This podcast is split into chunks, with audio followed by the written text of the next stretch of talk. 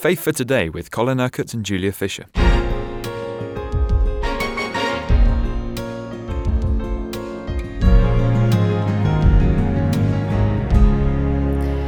We're going to finish our look at the book of Hebrews today, Colin. We're in the final chapter, starting at verse 9, which warns us not to be carried away by all kinds of strange teachings.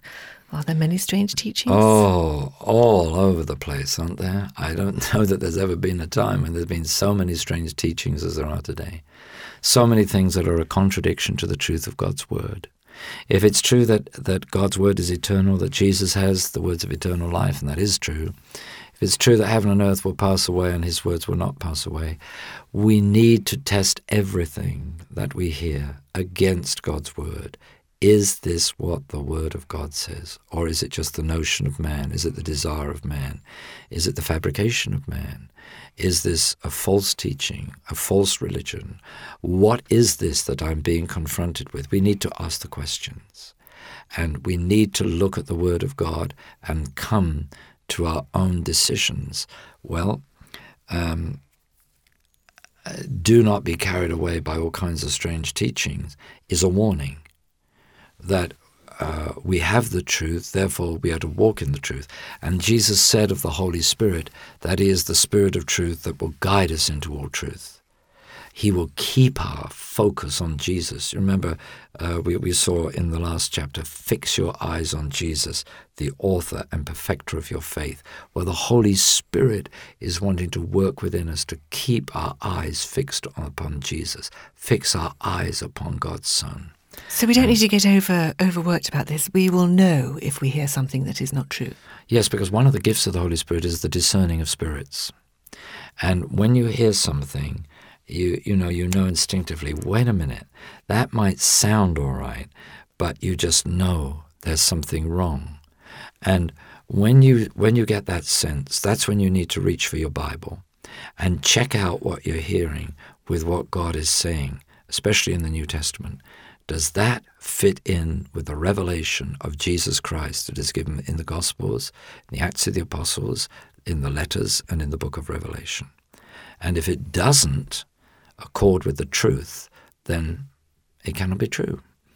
Um, it, it must be false. And so th- we're, we're told to test everything and to hold fast to that which is good. It is good for our hearts to be strengthened by grace, not by ceremonial foods. Yes, um, you know, he's writing uh, to Jewish congregation principally, isn't he? And so there, there's all this belief that God can be pleased by the ceremonial and by the keeping of religious rules and regulations. The traditions. All the traditions, yes, which are not necessarily the Word of God at all, but the traditions that had grown up around the Word of God. Um, and Jesus constantly in his ministry broke those traditions. Um, you know, he didn't go against God's word, but he broke the traditions because um, the, the, this was just man's misunderstanding of the purposes of God. And all the way through this um, epistle, we've we've kept coming back to the fact that Jesus, as our high priest, has opened up the way right into the most holy place, into the Holy of Holies. And he did that through the shedding of his own blood.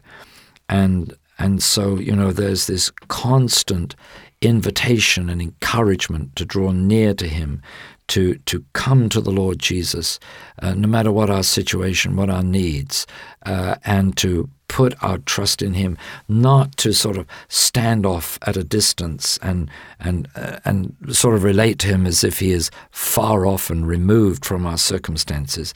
But you know, Jesus came and entered right into the needs of the world. He shared our life with us in order that now we may share His risen and glorified life with him.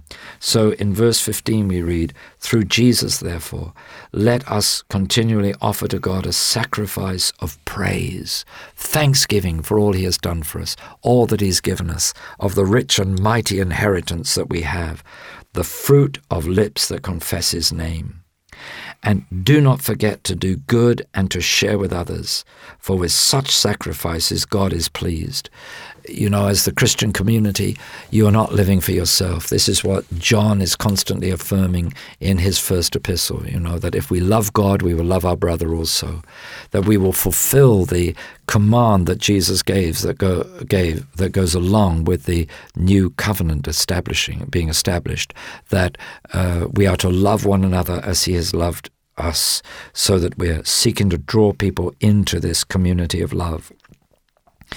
And then uh, he says, Obey your leaders and submit to their authority. They keep watch over you as men who must give an account.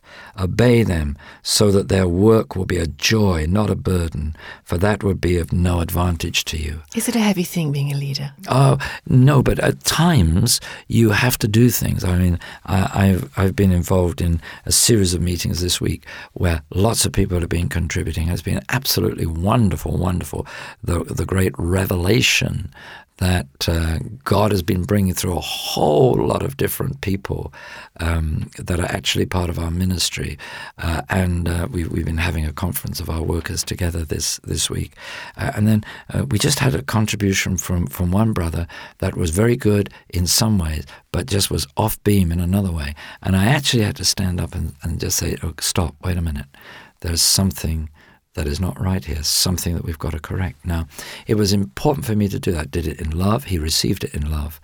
But um, you see, he was sowing something that was not right into the minds of people that were listening. And it, it sounded all right, it sounded very plausible, but it was not in line with, with the God's word. And and so, you know, this can happen sometimes. People can begin with something that's good and then they can attach their own ideas or their own interpretation to it. And you've often heard that perhaps when somebody's prophesying, you know, they bring a word from God and then they start to explain what it means. And that explanation hasn't come from God. That's their own explanation. And often the explanation is off. That's not what it means at all. If they just stuck with what God had actually said, then the interpretation of it would have become clear. So sometimes uh, you you have to to do things like that, but always in love and always in the in, in, a situation not of judgment or condemnation or making somebody feel awful, but say, hey, hey, hey, wait a minute, let's just test this against what the Word of God says. You see, and then people will see, ah, oh, yeah, well. Um, you know, that's what I believe, but it was wrong, so I've got to do some adjusting. So sometimes you have to do that kind of thing uh, in leadership. But you know, that's good because people will know that you're listening carefully, you're watching out for anything that is wrong. And you're caring. And you're not allowing anything. That's right. You're guarding the flock that is entrusted to you. You're not allowing anything that is even just slightly off beam uh, getting sown into the life of the body. Very, very, very important. And uh, so, uh, you know, we, we have a, this keen sense of, of, of um, people being in submission to their leadership, yes, but also in submission to one another, because that's what the Word of God says. We're working together for the common good. We are all members of the body of Christ, and we need each other, we belong to each other, and we know that God is going to fulfill His purpose through the whole body. Submission and authority can actually be sort of oh, not very acceptable words. They can be abused. Yeah. See, this is the trouble. Yeah. They can be and have been in some circumstances abused. So people then become very wary of being controlled by man instead of being under the control of the spirit. And so you can understand people's um, fear, you know, reluctance sometimes. But uh, nevertheless, just because some people abuse the Word of God or misuse or misinterpret the Word of God, that doesn't invalidate the Word. We just have to come back to what God is saying and do what He says. And it's important that you see these leaders keep watch over you as men who must give an account. Uh, it's an awesome thing to be in leadership in the body of Christ because every one of us is accountable to God for the way in which we have lived. But leaders are also accountable for the way in which they have led others, what they have fed into their lives. So if I allow something that's not right, I will be accountable to God for that. So, you know, I have to be I have to be on the ball, I have to be on the mark. And, and then it says, you know, obey them so that their work will be a joy, not a burden, for that would be of no advantage to you. You know, the leaders and the body, they all have to be working together in harmony, in love. Uh, and then uh, the writer says, Pray for us. We are sure that we have a clear conscience and desire to live honorably in every way. I particularly urge you to pray so that I may be restored to you soon. And may the God of peace, who through the blood of the eternal covenant brought back from the dead our Lord Jesus, that great shepherd of the sheep, equip you with every good thing for doing his will. And may he work in us what is pleasing to him through Jesus Christ, to whom be glory for ever and ever. Amen. Now, those are verses that are perhaps among the better known verses from this epistle because sometimes you hear ministers use them at the end of services. But you see, this is the heart of God towards us.